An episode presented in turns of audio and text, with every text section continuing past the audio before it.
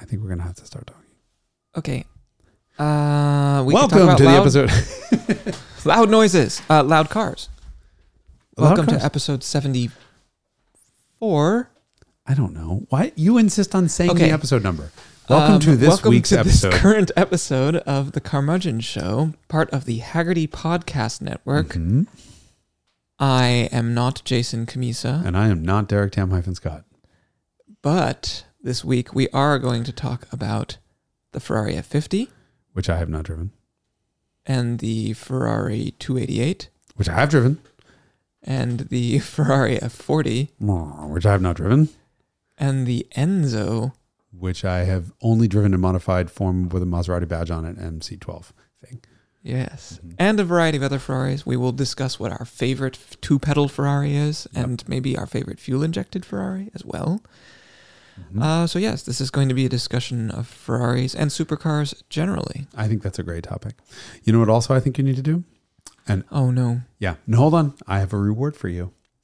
If you promise to clap like a big boy,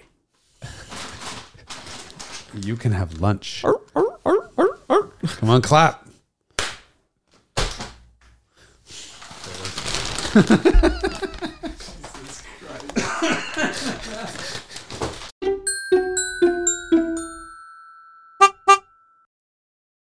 hey, Derek. Hey, yeah. Um, I think skipping lunch was a bit of a false economy, wasn't it? I'm not hungry anymore, are, but I might be on my way food. to an outrageous sugar high. uh, what the audience probably doesn't know about you is that you have to you have to feed every. Four to six minutes. It's usually something like that. I love it. Oh, We and the sit here- people who are listening won't know that the there's been a snack explosion on the table here. Yeah, the I I so the the great irony of this whole thing is that I I'm I have a couple of extra pounds on me and I fight really really a couple but couple a couple dozen extra pounds on me and I fight really hard to keep my weight off and it doesn't work and you can't put weight on and you eat like a fucking cow. Yeah, uh, it's amazing. Uh, you are constantly snacking. So I made the mistake in between setup uh, to well, say we were trying to skip lunch so that we wouldn't be asleep during recording But all I as we had to- usually are. I love that all I had to do was open the closet door and I'm like, hey, by the way, I organized the snacks and then holy Uh, shit. I This yeah. may have descended on the snacks. There's some good stuff in here. There is. Um, I mean, this is all the the um, the leftovers, the detritus from your video shoots when you have the crew out in the desert all day long and you need to keep everybody fed because there's no, you know, Chick Fil A at mm. Buttonwillow. Can we order some Chick-fil-A? Um, also, I have airborne immune support supplement here. Oh, how did that function for your last shoot-induced COVID outbreak? The funny thing is when I went through all the, yeah, that's when I went through all the, the when I unpacked the camera van to get all the stuff out, I noticed there were like tissues, Dayquil, NyQuil, uh, airborne, all kinds of Oh. your other stuff. crew is a- sick. No, it was just me. Oh, you were No, it sick. was just me. That was that last shoot. Um, the, the the shoot that was five weeks ago that I'm still sick from. Yes, and the video's even gone live, right? No, that was the next one. Oh, Um, what is the next one? the next one? Is a um, is a celebration of I don't know if I'm supposed to know when is this episode going to go live? Um, Hagerty Bull Market. Oh Um, yes. yeah, we did a, a video with Bull Market. Well, I mean that's a um, recurring thing. I don't think there's anything ama- amazingly. Except this year we did a, we did a, a, a video, Video blowout component. especial. Oh, Uh, it was fun. It was uh, it was fun. is that what that they call the sick. speciale in the Spanish market? Special. Especial. blowout special is what my Mexican local Mexican taqueria calls anything they cook.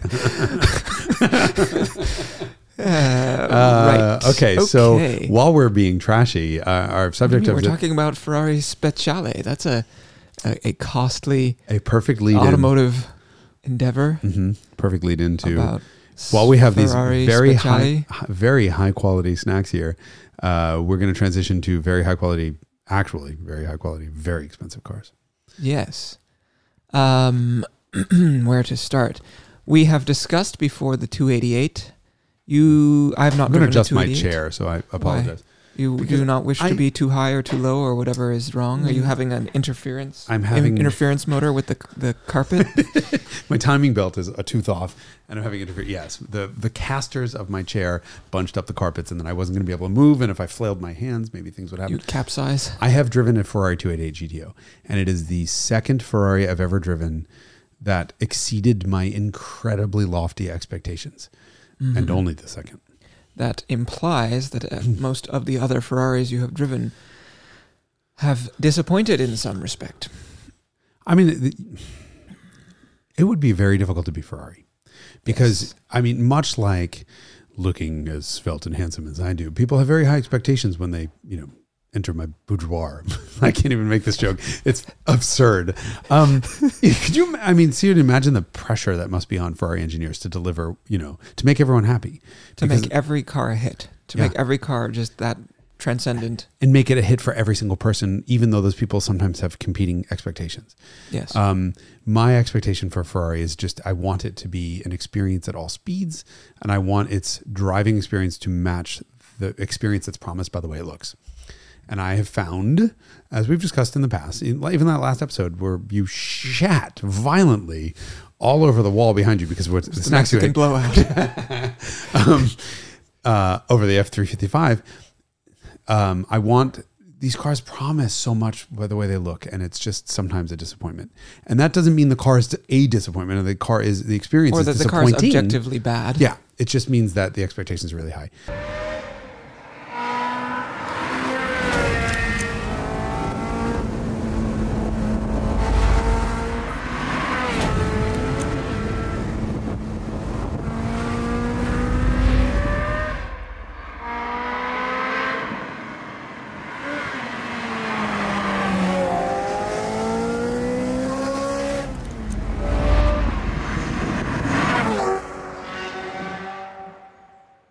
And 288 is a turbocharged, port injected flat plane V8. And I don't like turbocharged cars personally. Um, and I really don't care for the way a 308 GTB drives or a 328 drives or um, really any of the most of the V8 mid engine Ferraris. They're, not, they're not my favorites.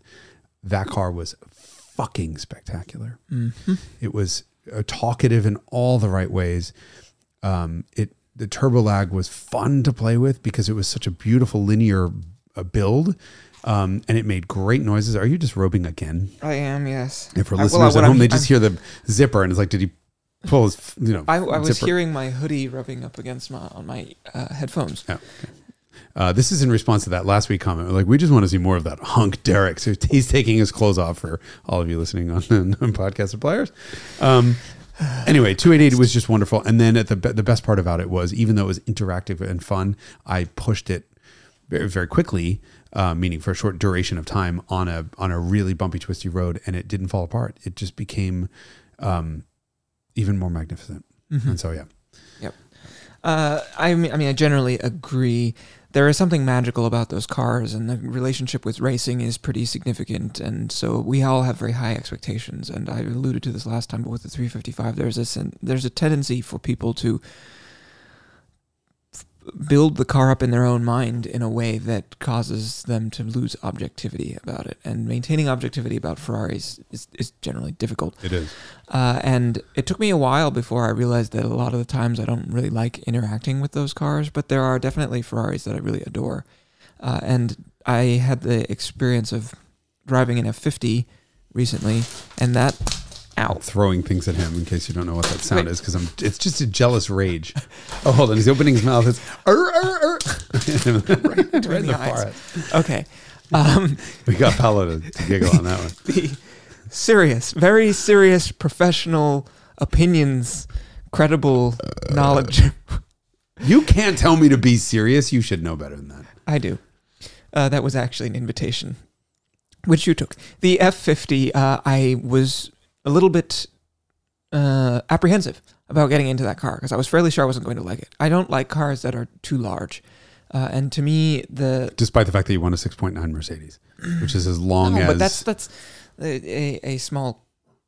Mm, what are those P- principalities? You wouldn't call it a country. Anyway, uh, it's the size of a principality. Is what yes, you think. Right. yes. So Um, the bless you. Did you hear that?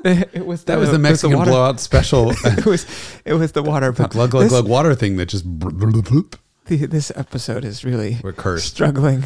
This is what happens. We're full of sugar and snacks instead Seven of lunch. Instead of us falling asleep, we're just like, okay. Um, You don't like big cars, so you're apprehensive about a 50.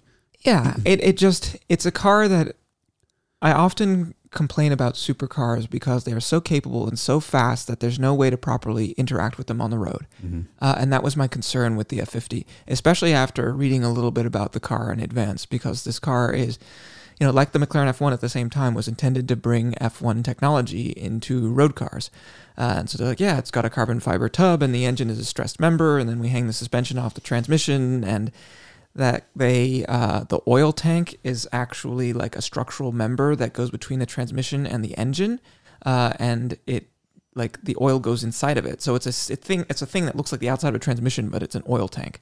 Uh, there and you know aerodynamic stuff. It's got ground effect or like t- venturis under the car and push rod suspension and you know it's an F1 derived naturally aspirated V12 engine. You're like, oh, that's kind of interesting because you know we like naturally aspirated V12s and so, you know, I was like, is this thing going to be like that 962 that was street converted that we interacted with, where it's like so uncompromising and so unsuited to road use that it's just a big foolish mess? Right, because Uh, let's reiterate one thing. People say they want a race car for the road, but they absolutely positively do not. No. You drive a race car on the road and you're like, I, uh do not. And, and everyone's like, no, no, I actually do. Go out and drive a race car on the road and then come back. I mean, it's, it's, You won't come back. yes. You'll run you- into you a tree die. just to get out of it. Yeah. Yeah.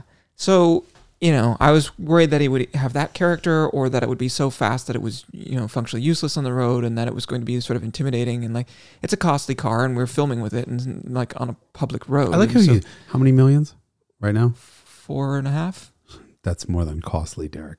Uh, extremely costly, No, more than that. asininely costly. I think that's just f- holy fuck money. Yeah. Okay. Yes. Now, yeah. So, so it's a costly car, and I'm responsible for its safekeeping and well-being. And they're like, yeah, you can only put this many miles on it. So we're like, okay, we have to make every meter count Mhm. that we cover in this thing. And so, and you know, the owner was reasonably comfortable, but not like fully comfortable. And so I'm just like, oh god, don't fuck it up. Uh, so I was like quite intimidated by the whole thing before setting off. Uh, I always have this immense sense of relief anytime I return a car after filming. Can I get an amen? I mean, the best feeling in the world. Here it is. It's perfect. Yes, it's it exactly as it was Get it the it to me. fuck away from me. Yeah, before I like trip and fall and put my head through a window or right. something. Exactly. like, Yeah. yeah, but driving other people's cars is definitely like a very Stress- uncomfortable, stressful, stressful, experience.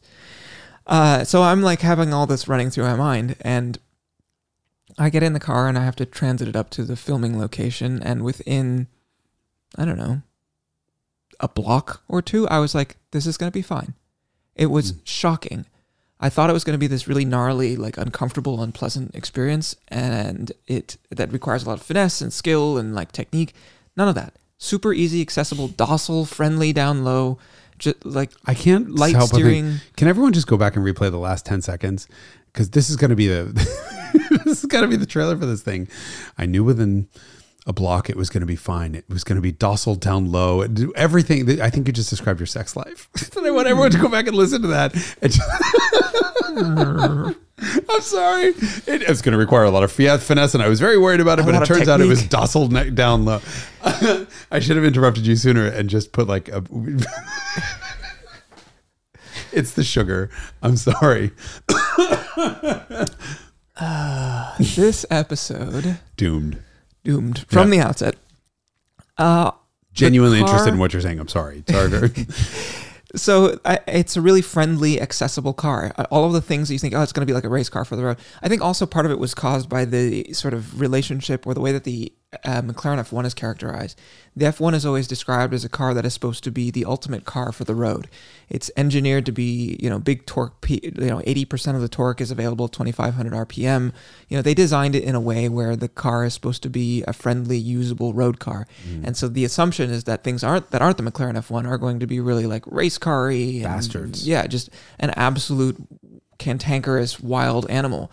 And you know we have to do like three point turns sometimes and all this stuff where you're just like oh i hate i don't want to manage something like this uh, and the fact of the matter is that it, it just maneuvering the car around it's an incredibly friendly like accessible car the shift effort of that car is lighter than any other manual ferrari i've driven any other Wow. transaxle ferrari lighter than 355 lighter than 550 lighter than a 308 i mean you don't look at an F50 and think this is going to be a light, light, delicate sweetheart, driving delicate experience. sweetheart, right? Yeah, and it really is like that. The car shrinks around you. The steering is is manual and light, and fingertip drive with your fingertips. The engine's really tractable. I was really surprised by that character Mm. of the car, especially because you go back and have you w- ever watched any of the old uh, reviews video? Like Clarkson hated the car. He like Really? shat on it um, at length, violently. Mexican Mexican blowout. uh, he said that because the engine is a stressed member and it's a carbon tub, that the, that it, the engine feels like it's bolted to your spine, which you know, Which wouldn't you want on a V12? yeah, I mean, and it's not offensive. It's not problematic. Mm-hmm. You know, you feel it and you know it's there and you hear it, and and I enjoyed that characteristic. But you know, to, to present that as a bad thing, because that was one of the frequent questions. I did one of those things where I said, do you, "What do you want to know about the F50?" And everyone's just like, "Is it really bolted to your spine? And is that bad?" No, it's not bad. It's it was Is it- actually really. I mean, does the whole car really buzz? Is it no, like, no, no, no. Oh, No, you like feel it vibrating, but it's not like You want making to feel it Yeah, vib- but it's not like making part like your your vision doesn't do the thing where you know it starts to, you know, or and you don't get interior resonances of pieces of various parts of the you know rearview mirror or stocks or whatever. I mean, listen, you put a, an insert in the engine mounts on your GTI to make you feel vibration. So maybe Yes. you're not the right person because you're clearly not a Lexus buyer. And that's, I mean, that that's Clarkson so rarely got it really wrong. I think I feel feel like how could you have a car like that looks like an F50 and want it to be civilized? I don't know. Yeah, that's why I was Hmm. surprised by that sort of reaction to the car. So it, it, it's an interesting dichotomy because the car is friendly enough that it's not intimidating, but then when you start asking a lot of it, then it gets quite exciting and it's engaging and it's fun. So it's kind of what you want in from a supercar. To me, it's what a supercar could, should be because normally Yeah, we're gonna ignore that. um, normally with a with a supercar, like especially modern ones, it is so outrageously fast and performant Mhm. that you're just like this. I don't want to engage with this. I can't engage with it. Actually, it's the real issue. That is, um, we have definitely gotten to a point where where Ferraris are too fast. Once we went turbo, now that so I Once Ferrari went turbo, Right, like once- the yeah. 488. 488 and then Pista was the uh, was was the step over the line for me. Um, so I, I don't. We, You know we what? How I abstract this is the ability to use full throttle. Right? How how much time can you spend at full throttle in a car? Okay, all modern cars are too fast in that regard, right? I mean, two three seconds and that's it's over. Which Yeah, again describes your sex car- life. Come on. In a naturally aspirated car, if you mat it at 1500 RPM, there's going to be a while where nothing happens because you have to wait. If it's a peaky motor like a 458 Speciale motor, you have to wait for the, Right. you know, that there's a progression, a build of torque mm-hmm. instead of just getting a big Well, there's a- wallop of it. on And- turbos too. I mean, you get that. yeah, but then as soon as Right. it, you hit boost, it's just it's like too much. unmanageable. I, I we should get we should get to talking about modern Ferraris versus this in a minute. But let's get let's go back a step. So you've driven F40 extensively. Not extensively, but enough to have an impression of it. Okay, I haven't driven either one of those. So let's compare and contrast for a second. So F40 was, of course, a turbocharged V8, Mm-hmm. mechanically identical, I think, to 288 GTO. Not identical, but it's fundamentally very similar. Same stuff. Um, a little more um, power. and F50 is an NA V12. It's an NAV12. It's 4.8 liters or That's something all like it that. is. Yeah. Well, it's based on a three liter F1 block. So in Oh. that sense, it's like a 50% increase in displacement. So that is not. It shares nothing with the regular V12s that were in production at the time. No, because the only V12 in production at the time would have been the 456, Right. I, it's, I, I know and it's a it's not a timing chain motor, or it's not a timing belt motor. It's it is not a timing belt motor. it is a chain.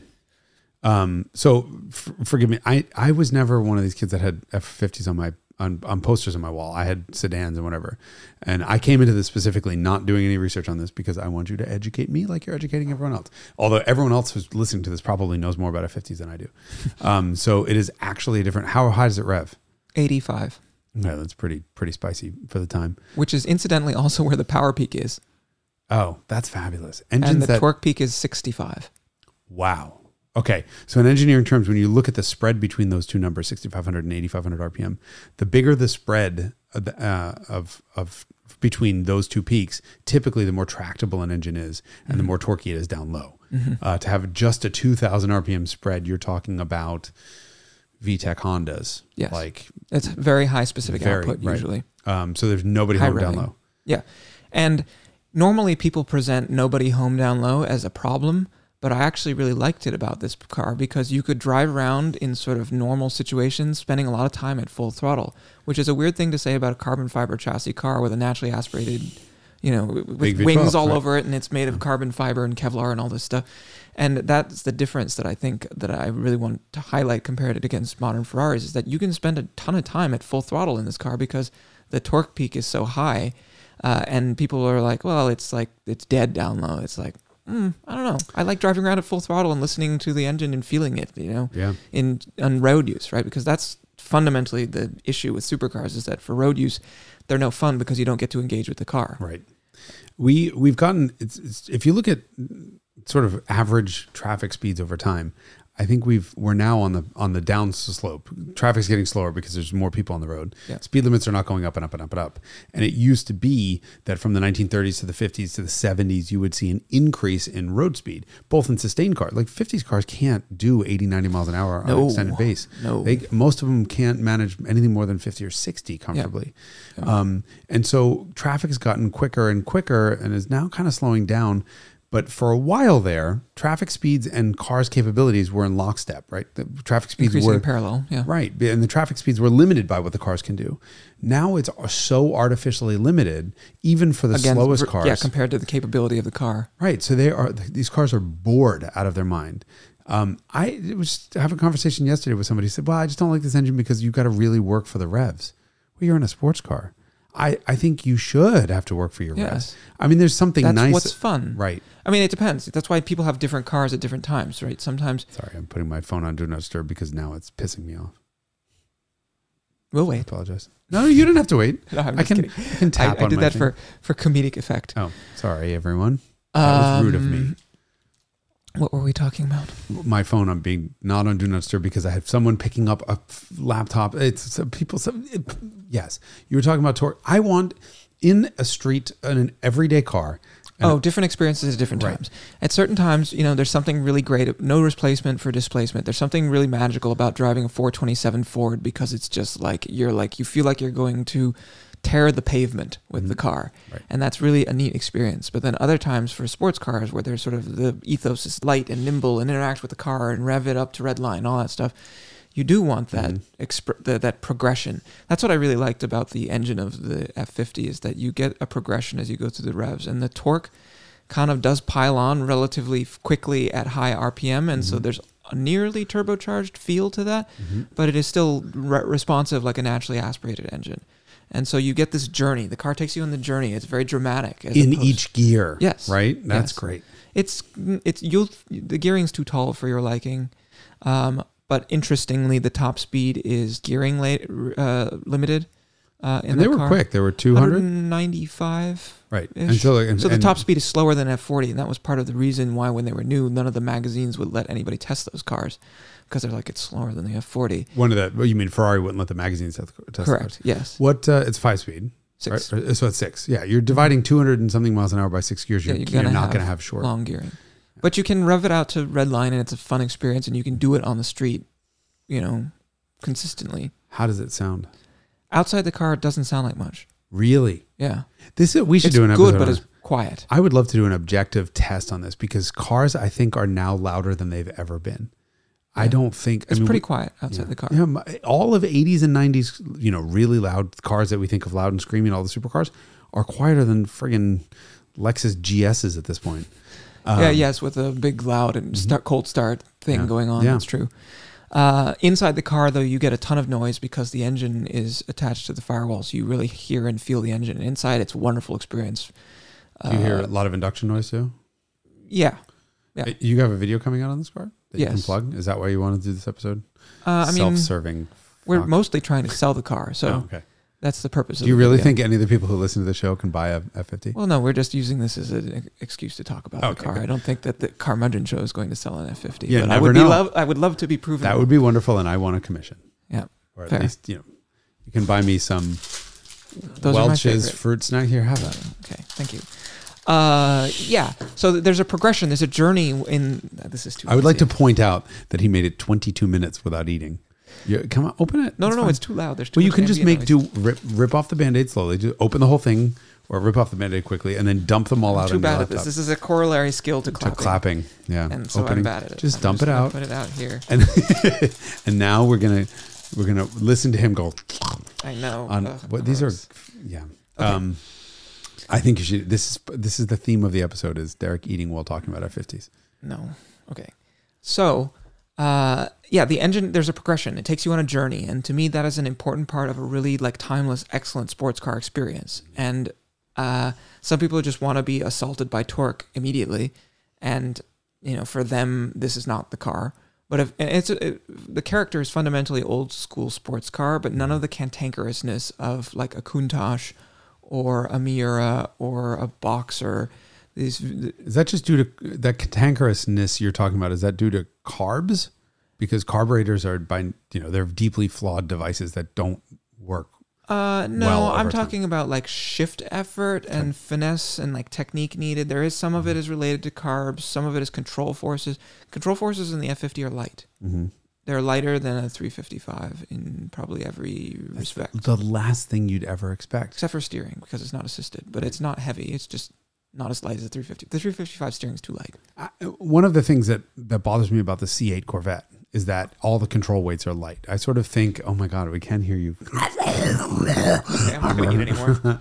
Um, one of the things I loved about Corvette C6, C5, C4, C7 is that all the control weights are really heavy, and there's a there's a there's a labored feeling to the entire car, right? Yeah, you you hit the work. canker in a s- uh, hit the what, canker hit the starter And it cranks. in and, and cranks in a C7, and it can barely turn the engine over when it's hot. You know this. We all you know we all Corvettes,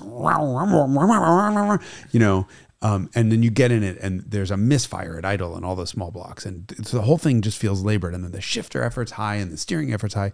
Ferraris are heavy clutch. always light, way lighter than we think they're going to be. Mm-hmm. Um, and the the C8 Corvette went to like a Ferrari emulation. The steering's light. The, even the shift paddles themselves have The light forces, action. yeah. The pedals are are light. Everything about the car is light, and it rides like it's massless.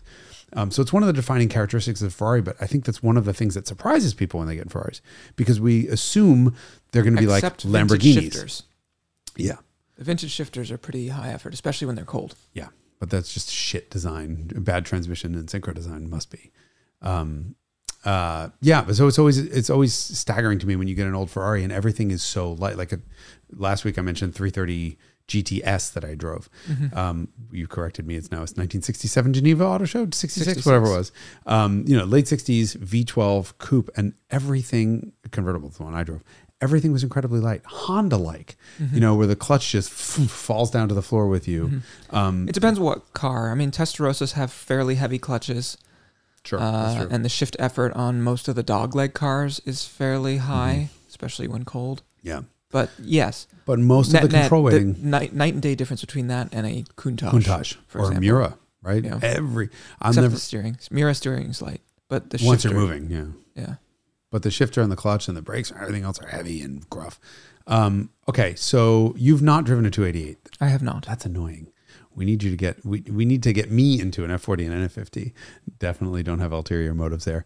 And you into a 288 so we can talk about all this whole so lineage. But F was F50 even quicker in acceleration than than F40 was? It's three eight or so. That's fast. First gear. Happens all in Uh, first gear. No, uh, I so you know what? I did these calculations manually because I couldn't find a period uh, like, like anything from Ferrari, and Mm-hmm. so it was like right at sixty. So I I don't because you have to enter the size of the tire, Mm-hmm. and you're like, oh, like how precise is this? So I actually don't know whether the car needs a gear shift uh, Before between- 60. For three eight, it, I bet it does. I bet it does not. I bet it can do. It can hit, hit sixteen first. Um, but that's fucking fast. Yeah, but it's really like it all happens at the top end. Mm-hmm. So the, the net result of all of this was that the experience of the car really exceeded my expectations. I think it has now become my favorite fuel injected Ferrari to drive. Really? I think so. I mean, what is what is your favorite fuel injected? The 288. Uh, you know, okay, now we can talk about modern Ferraris. So the mid-engine V8 lineage of Ferraris is my least favorite um, sort of layout. Um, I guess I don't really love the Boxer 12s either. I don't love the Testarossas. That, you know, they're they're so cool to look at, and I would own Did you ever one. drive a Boxer, Yes, a 512? Uh, was it 365 that we 365. Oh, that's both right. driven? Um, yeah. I love that. That was Yeah. a hell of an experience. Um, but the Testarossa just became a living room. know, Yes. a 180 mile an hour sofa. That's always what we would call them. That's what the head of PR called it. Uh, it was a hundred and a 300 kilometer an hour living room is Mhm. what he, what he, and that's not what you expect when you see the strakes and all the rest of the stuff. There's a, there's a definite expectation versus reality difference when it comes to a lot of classic Ferraris. Um, and most But of the, the, V8s, Boxer is closer to what you want. the boxer is what I want. And Yes. that got the bad reviews. This is where, like, it's too uncivilized. It's too much work. It's too hot. It's this is where one of those questions from the Q and A that was so uh, perfectly on point is what do we disagree with uh, versus jour- you know other journalists. Mm-hmm. And I'm a journalist; it's what I do. But I'm also a car collector and an old car fan and a shitbox collector. I guess is more like it.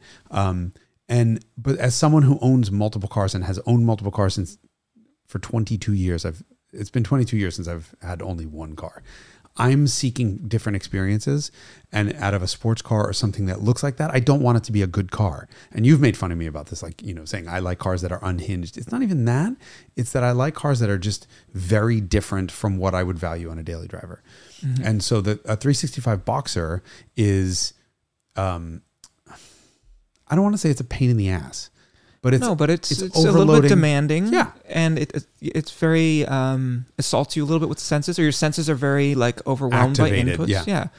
It's an a- experience. it's incredibly. I I overuse this word, but it's vi- very visceral. Mhm. It is. Right, it asks a fair bit from you, and it gives you a lot in return, and it's an intense experience, and it's not the kind of thing you drive around with a coffee in one hand and operate. No, but I think that exchange, there's an exchange, right? It asks a lot of you. You got to pay attention. You have to be on your A game. It's, you know, it's, it's, you have to be driving it. And in return, it gives you what you ask of it. So mm-hmm. there's an even exchange there. There's some cars that's not an even exchange. And I think like a, a Countach in some ways, even though I quite like it, it asks a lot of you and then kind of fights you Yeah, you know, afterwards. You don't get what you asked for to begin with. Um, a 512, or I shouldn't say, a Testarossa asks nothing of you, and then also gives you nothing back. It's it's just less of an exchange, it's like being in a seven series, right? And they fixed that with or 512 I should say S class. In it's more sporty than an S. No, of course it is. Yeah. But it doesn't. There's just not that much going on, and you don't hear much. You don't feel much. It's just a very But it's easy, it's accessible, it's friendly. It's the kind of car that sells in seven thousand units to you know, right. which is exactly what they but did. you look at it and i'm sorry i don't want a cushy luxury car experience from a car that looks like that i Yep. just don't Yep. um, and i feel like a lot of the modern v12 front engine ferraris have really delivered on the screaming insanity experience that i want and expect more so than the v8s Mhm. so 599 so i think the earliest sort of modern v12 car that nailed it because the 456 all, you know, all of those cars the 5 575 4 you know, 550. 550 they're not god we're going to get so, so much trouble here let me No, you I've said this before. I will gladly Good. Say it again I will gladly repeat it.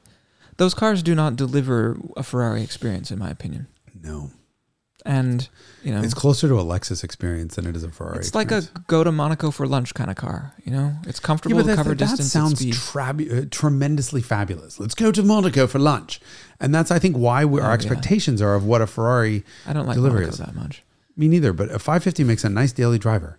Yeah. Really nice daily. It's not. But as long as you're covering long distances at high speeds, it's a long distance at high speed. even in town, it's easy. Yeah. You know, it's got Yeah. light steering and the engine sounds like absolutely nothing. They're quiet. Yeah. They're comfortable. They're not, you know, it's not, it's not it's not like getting in and out of a 7 series, but it's easy to deal with. You can see out of it.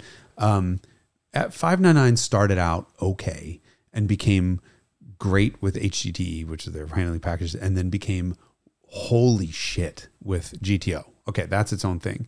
F12 picked up where GTO left off. And I think F12 is one of those cars, and now 812 super fast. you get in that car and the whole experience is just perfect. It's a lot. It's a lot. It all shuts It's a up. little bit terrifying. it's a little bit terrifying, but when you put it in top gear and you're cruising around, it's perfectly comfortable. Yes, it's perfectly it's true. tractable, but it will turn, it's all down to the engine, right? Yes. It's got great steering. F12 has great steering. 812 went electric, far less great.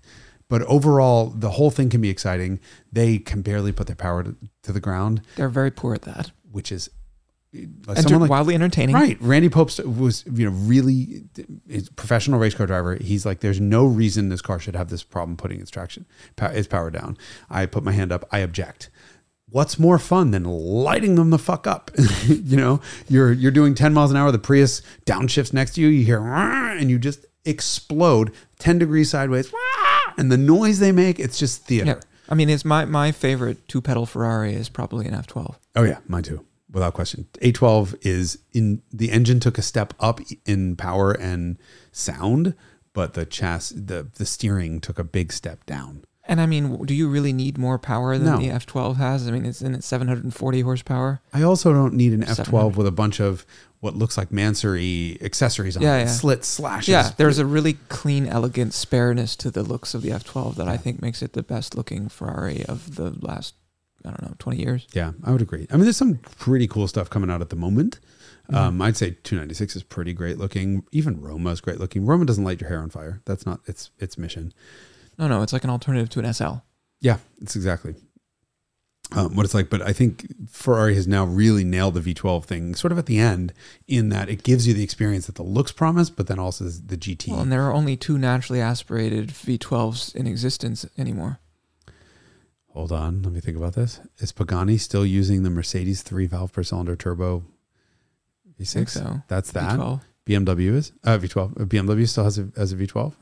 Well, but is it nat- no, I'm saying naturally aspirated. Oh no, I'm sorry. Uh, hmm. Yeah, it's Aventador and oh god, Toyota still make a V12 Crown? I don't know. I don't know this stuff. Um, yeah, no, V12s are. I want a V12. Just to say, I've had a V12, but I, the thing is, I want a V12 that sounds like the V12. Yeah, yeah. In an, You don't want a uh, you don't want an XJ12. Oh God, no, no one wants that. I've definitely never owned one. let's take two unreliable six cylinders that make no power for their displacement, put them together, They're and have them the make same. less power. They're not the same engine. Well, of course they're not. One's a single cam, one's a twin cam. Yeah. Anyway, Uh, fair enough. Um, but it's still, let's take two inline six. Well, your car was literally called a double six. Your Mhm. Daimler double six made less power than the fucking, it was no faster than the six cylinder was, which was no faster than a pedestrian. mm, And the pedestrian would leak less. it was very good. it depends how hard you hit them. um, it was very good at going 140 kilometers an hour uh, down the highway. yeah. So what can't do, what 80s car can't do 85 miles an hour? I don't know. It just felt really. I felt it felt very um, Fa- stable. fabulous. yes, yeah. fabulous. It was very fabulous. Um, okay, so we have next up after F50 is Enzo, yes, which I've not driven, I have not either. but you've driven. I but I've driven an MC20, 12. MC12. Sorry, MC20 is a new one. Uh, have you driven an MC12? No. Okay, that did not light my hair on fire.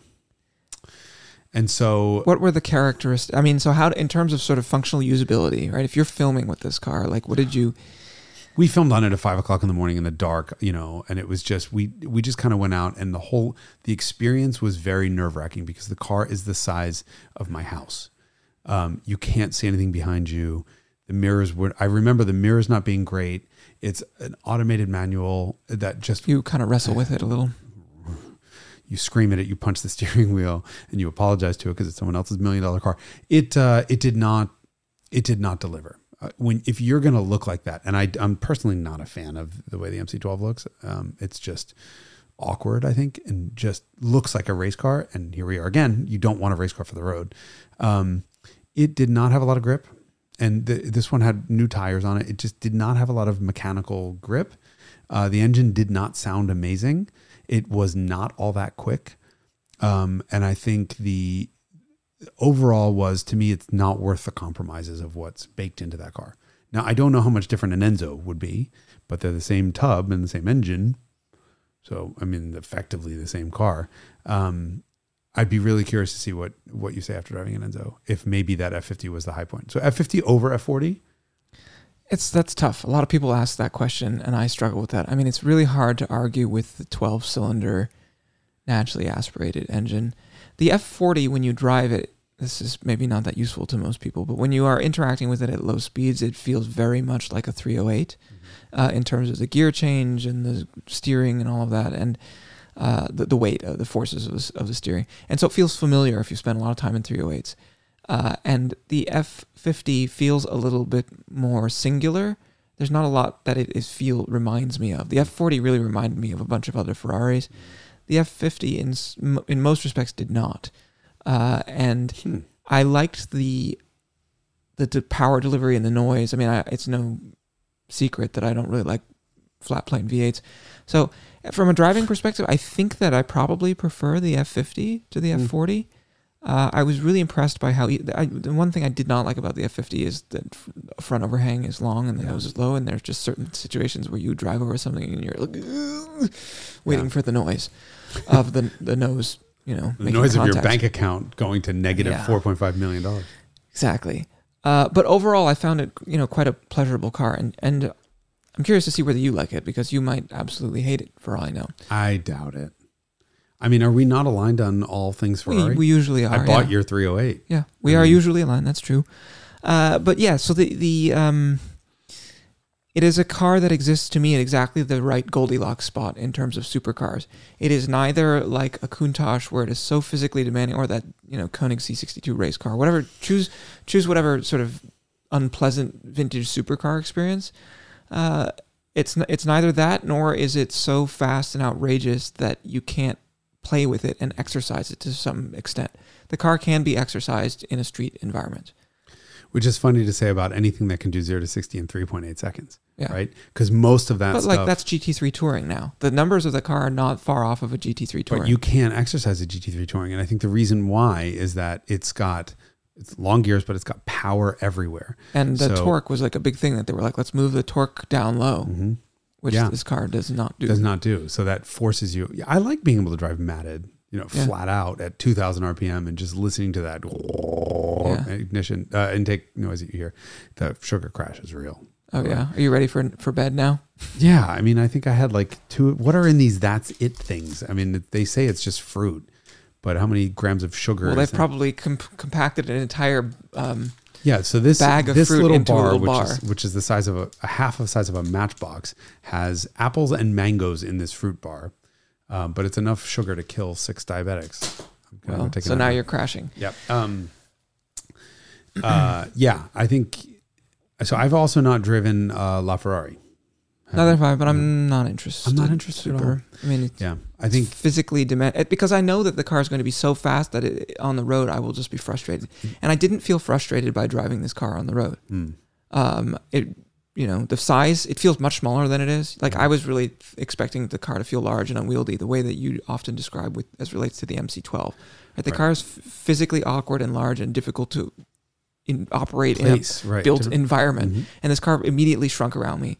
I immediately felt comfortable in it, and like it feels more compact than a Testarossa. Not a high bar, uh, but a, a Testarossa can be managed on the street, and an F fifty is even easier to manage. I mean, it felt like the car feels closer to, you know, choose mid-engine manual steering car of choice. Is that Lotus Elise? Maybe it feels closer to Lotus Elise than it does to Testarossa. Really? Yeah. I mean, Lotus again, a car that I can put my hand over and in, in terms of like just the way that the, the tactility and the responses and the sort of you know part of it is the, anytime you have something with a carbon tub there's a certain character to the noises that come through the Mhm. chassis and sort of there's a um, how do you how do you describe I think you know what I'm talking Cheap about how do you describe this it there's a little bit of like hollow and hollow, and like a sort of you hear occasional sort of knocking noises and cracking noises. yeah it's not uh, like the opposite of feeling carpeted or insulated Mhm. it's it's and I, I don't find it objectionable, but it has that same sort characteristic, of yeah. character, Mhm. and I think Elises have that too, even though they're not carbon tubs. Yeah, but you're you're hearing, and Elise, you're hearing the. It's a separate body and frame, and you're Mm-hmm. hearing the fiberglass body smack against the aluminum frame, and it's just a, it's a in that car, it's a, not a great noise. Yeah. It's just part. This it's part more subtle noise. than that, but so in that sense, the character was kind of similar to you know Mm. where you just f- hear. F40 that way because that car's got no sound, no carpeting, no nothing, right? Yeah, it's like that to some extent. Also, I mean, they both have composite tubs. Uh, so to me, I think it's Goldilocks. Having Hmm. not experienced all of them, my hypothesis, my working hypothesis, which I would like to test out, is that it might be the Goldilocks supercar. Interesting. So let's talk about modern stuff. Have you driven Ford Pista? Yes, And it's stupidly fast, I and the steering's kind of to me, I, I it's too light and it's too like I don't. It, it never seemed like it was going to weight up. It doesn't. It doesn't weight up. That that is the first time I came back from a drive and said to the engineers, "Too much, too much," and they were not happy with me for saying that.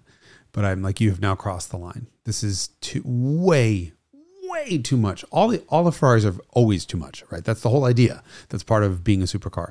But now it got to the point where it really took away the the amount of thrust that thing has in any gear at any speed is always more than you want more than is enjoyable and more than the chassis can handle. And that's not a dig on the chassis; it's a compliment to the engine.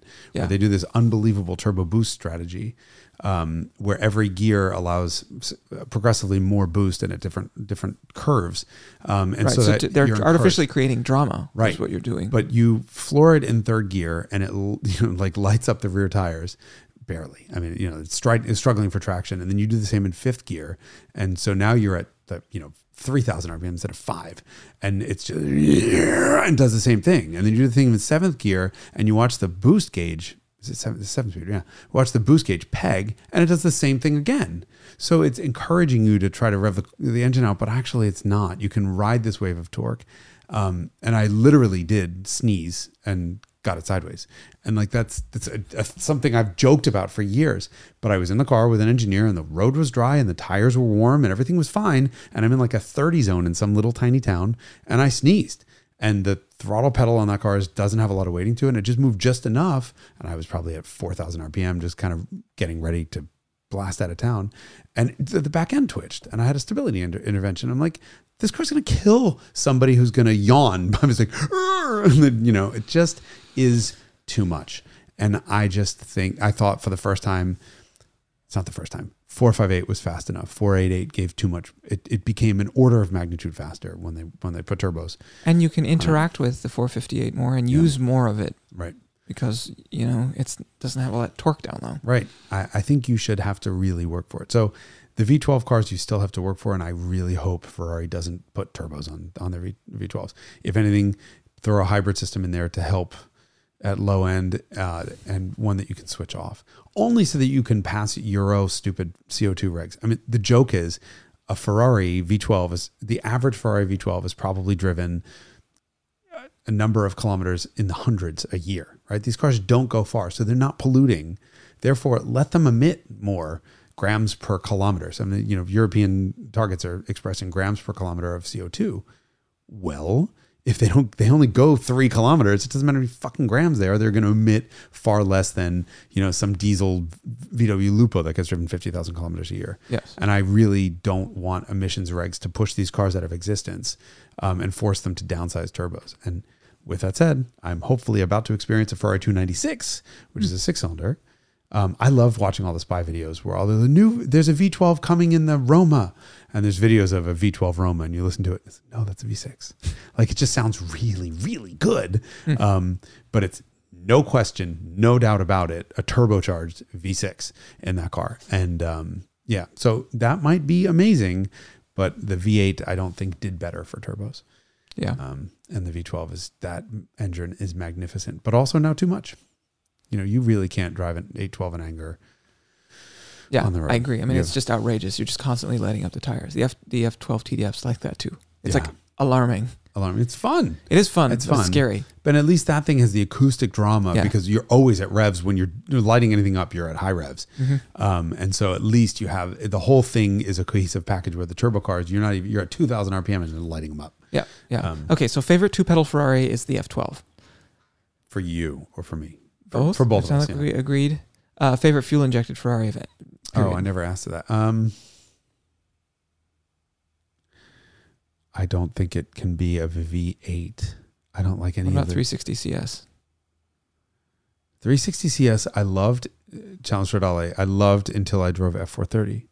And once I drove F430, I no longer loved 360 Challenge Stradale, but it was really power and the en- uh, and the transmission more than anything else because the transmission got way better. Mm-hmm. Um, 360 manual, They, they have this issue where they don't, don't calibrate the throttle response and the manual, gear flywheel. change and the yeah it's just uh, none of it it's all a bunch of stuff fighting with each other my favorite fuel injected Ferrari of all time is that Str- Stratos. yeah that that Stratos, which is an F430 manual cut down. Yep. Um, and Ferrari will be very upset with me. I would say 288 GTO is definitely Yeah. up there. I mean, if I had the money, uh, if I had any close to that kind of money, I would do whatever it took to get a 288 GTO. Um, that was magic, magic, magic, magic. Um, otherwise, my favorite Ferrari to drive is still 308 GT4. yeah Sorry to say, yeah carburetors for the win. there's others out there that you should try but i'm not sure that well i would love to get you in a 246 uh, but that's it's that's high on my list. I'd love that. yeah the old vintage the v12 cars are all probably a little too unwieldy or like like the 330 you drove that's a very representative vintage ferrari independent rear suspension It's uh, 12 cylinder There, there's a, everything about that car was surprisingly supple to me. yes It's a pain Yeah. in the ass because the turning radius is the size of New Jersey. yeah Um, other than that, it's and are you talking about from like the top to the bottom or are you talking about the crossways no the turning radius, i know top to the, the, top of the bottom of new jersey or the crossways Oh, of New uh, jersey both combined. it's the square, the square of the, The a- surface area, area. surface area. No, they're huge. I mean, they're very difficult to drive in very confined uh, spaces because of that. But otherwise, light clutch, great shifter, be- beautiful engine. Doesn't sound like a V12. I mean, the other crazy thing is that the noises that we associate with modern V12s. That's funny. I didn't exist. to me that is the noise of a V12 because that's like a lot of my formative early V12 experiences were with that engine, Right. that Colombo V12. But so to me that is the V12 noise. That is the real V12 noise. But what I think everyone else is accustomed to is exhaust tuned V12 noises like Aventador. oh, Aventador is one of the worst sounding exotic engines I've ever heard in my life. in, in the car. Outside is the best sounding 12 cylinder I've ever heard. But those are that is a very engineered in thing that V12s back in the day didn't sound like that Yeah. at all. Um, they're they're gritty straight six is what they kind of sounded like. Um, so yeah, give me a, a, a Datsun 240Z sounds better. A, a hot Datsun 240Z sounds better than a Triple Colombo carbs. V12. Mm. With you know, anyway, um, I'm Yeah, but then if you get that motor uncorked, that that Colombo engine uncorked is wild. So is that it's a Colombo a- that's in a 250 uh, Testarossa? Yes. Yeah. Holy shit. Yes. Holy shit. Uncorked. Yeah. But that, at that point, you're talking, you know, now $20 million. I mean, you can you could, You could do that. put do that to your car. You can make a replica. A lot of people do that You can make a replica by putting out of a th- out of Yeah. a two plus two. right, which are still not in it. Yeah, no, no, those are like closer to a million than to five hundred. But it's not twenty million or fifty million. Okay, well, on the bright side. Okay. the Ferrari conversation. Okay, this has been a discussion of Ferrari automobiles, specifically their spicier offerings. the F40, the F50, the Enzo, the LaFerrari, and 288 GTO, and F12. We talked about everything. hmm Uh, we No. didn't. We didn't talk. We didn't talk about the Mondial It's a three forty. or 348. any of the two plus twos. It's a 328 or 348. Yeah. That was the same shit. Um, won't you join us next week? We're here every week ish. Derek eats every four minutes, so here, Thank you. have something. Great. We can end Uh, this episode so I can eat more. Okay, great. Bye. Bye.